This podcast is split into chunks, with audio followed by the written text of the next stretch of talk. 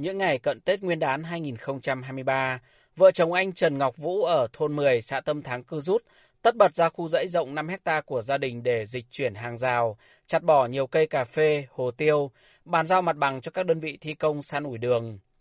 Anh Trần Ngọc Vũ chia sẻ, được tuyên truyền vận động, vợ chồng anh đã đồng ý hiến hơn 11.000 m2 đất, chặt bỏ 300 cây cà phê, 250 trụ hồ tiêu đang trong thời kỳ kinh doanh để làm đường giao thông. Tổng giá trị đất và tài sản lên tới gần 2 tỷ đồng. Đây là tài sản lớn. Dù ban đầu cả hai cũng thấy tiếc, nhưng nghĩ rộng ra, việc hiến đất làm đường giao thông là chủ trương đúng của nhà nước. Những lấn cấn đã dần được dẹp bỏ.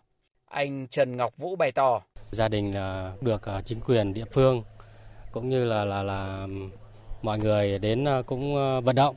Gia đình thấy được cái lợi thế mà nếu mà con đường đi qua thì nó tạo điều kiện cho bà con nhân dân nó thuận lợi nhiều hơn. Cái bộ mặt của làng xóm rồi khu vực này nó cũng phát triển lên thì gia đình nó cũng dựa vào đó thì cũng có lợi thế thêm nữa thì gia đình đồng ý.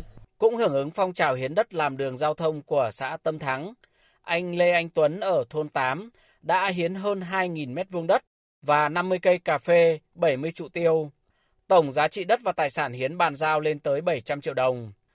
Anh Lê Anh Tuấn cho biết, đại diện Ủy ban Nhân dân xã giải thích việc nhà nước chỉ đảm bảo đầu tư bố trí đủ kinh phí xây lắp làm đường, khâu giải phóng mặt bằng không được bố trí. Do vậy, nếu người dân không tự nguyện hiến đất thì con đường khó có thể hoàn thành. Từ những khó khăn này, gia đình đồng thuận hiến đất để làm đường. Anh em thì vẫn động viên là đưa ra được những cái ý là, là cái lợi ích thiết thực của con đường nó đi ra thì sẽ nâng được cái tầm của địa phương. Đấy. Thế nên là, là bản thân gia đình mình thì nó cũng từ cái đất mà đường nó rất là hẹp, đi lại nó khó khăn lầy lội mùa mưa. Thế thì nó có cái cái con đường lớn này đi qua nhà nước đầu tư ngân sách như thế này thì nó là một cái điều quá mừng.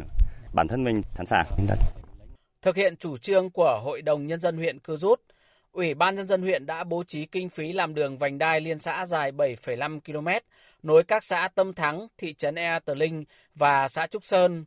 Tuyến đường được khởi công từ tháng 10 năm 2022 và dự kiến giữa năm 2024 thì hoàn thành đi vào sử dụng.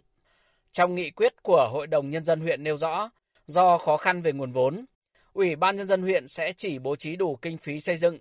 Phần giải phóng mặt bằng giao cho các xã thị trấn chủ động tuyên truyền, vận động nhân dân hiến đất thực hiện. Ông Trần Thế Quang, bí thư đảng ủy xã Tâm Thắng cho biết, tuyến đường đi qua xã dài 3,2 km.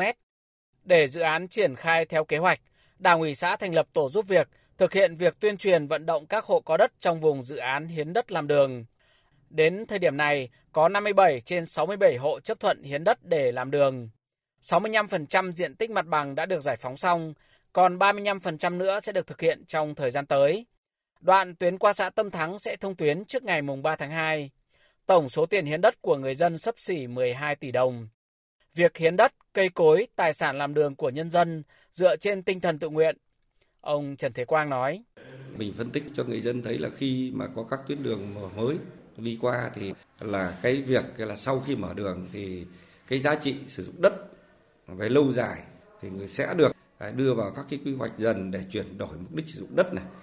Hai nữa là cũng công khai rõ ràng không hỗ trợ về công tác giải phóng mặt bằng hoặc là giá trị sẽ hỗ trợ lại cho người dân bằng cái cách đó là trong quá trình mà thu hồi cấp lại giấy chứng nhận quyền sử dụng đất thì quá trình đó ủy ban huyện sẽ có một cơ chế riêng để hỗ trợ cho cái hộ gia đình đó không phải đóng bất cứ một cái phí gì thì để tránh tình trạng đó là đã phải hiến đất nhưng lại còn phải thực hiện phải nộp các cái phí nghĩa vụ tài chính.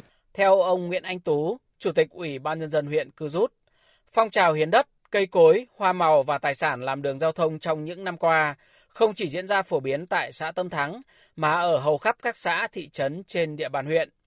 Việc người dân hiến hàng chục nghìn mét vuông đất trị giá hàng chục tỷ đồng làm đường giao thông đã và đang góp phần tích cực vào mục tiêu về đích huyện nông thôn mới của Cư Rút vào năm 2025.